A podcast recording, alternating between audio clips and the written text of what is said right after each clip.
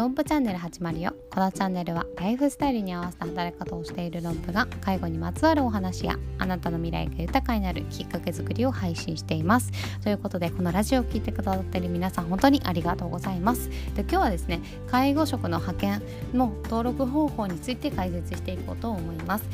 とこうそうですね。介護職の派遣、まあ、どういうところかなどんな流れになるのかなっていうことを知りたい方は聞いていただけると嬉しいです。と6つの話に分けて、えっと、話を進めていきたいと思うんですけれども最終的には、えっと、派遣会社に登録して派遣先へ勤めるという話になっています。とまず1つ目。介護者介護職の派遣会社へまず登録していきましょう。地域密着型もしくは大手の会社でもいいです、えっと、登録、まあ、大手会社に登録することをお勧めしています、えっと、登録したからといって必ずしも働く必要があるかっていうとああの必要はありません。働かなくても大丈夫です。なのであの話が聞きたいとかちょっと気になるなって思う方でも全然登録して OK です。2つ目が登録した派遣会社より連絡があるので連絡を取りましょう。まあ、なんか今は、えっと、LINE で登録したりだとか、えっと、まあ電話だったりとかネットで登録したりとかいろいろ方法があるんですけれども自分の希望条件をそこで伝えてください。であのここで大事なのは自分の外せない条件はここではっきり伝えておきましょう、まあ、例えば勤務先勤務時間形態で勤務形態人間関係通勤時間会社の方針などたくさんあると思うんですけれどもここだけは外せないなっていうところを、えっと、お伝えしていきましょう。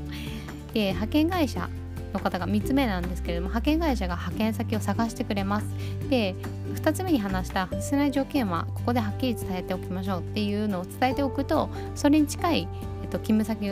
を派遣会社の担当者さんが探してくれますので見つかり次第すぐに連絡をしてくれます。で早く仕事先を見つけたい人は連絡が来た場合に早めに連絡を返していきましょう。そういうことすることで早く、えーと、仕事について始めることができます、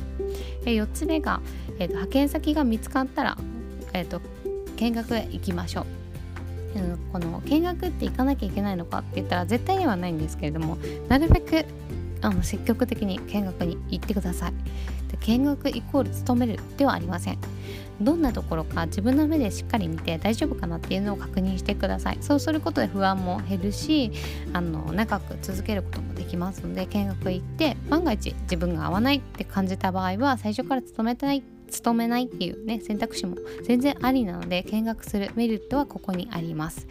はい、5つ目は、えっと、現あの見学行った勤務先働くかを決めます。で見学行ってその場で返事をするのではなくて実際に働くかは見学後に担当者あの派遣のねあの担当者さんのスタッフへ伝えます。直接返答しなくても大丈夫です。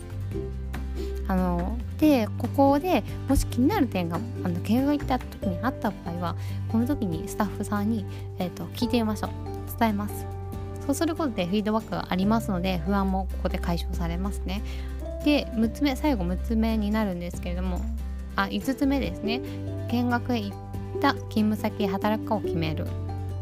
見学へ行った後にあこれ伝えましたね。はい。はい、最後に6つ目なんですけれども決まったら派遣先へ勤めるようになります。無事に派遣先が決まったら契約書を交わして一定の期間あの派遣会社に勤めるようになりますのでこの一定の期間はなるべく最後まで働き続けましょう。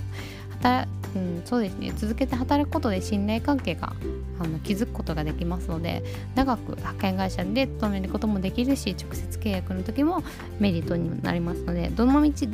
どちらにせよメリットになります。なのでなるべくあの最後まで働き続けてください。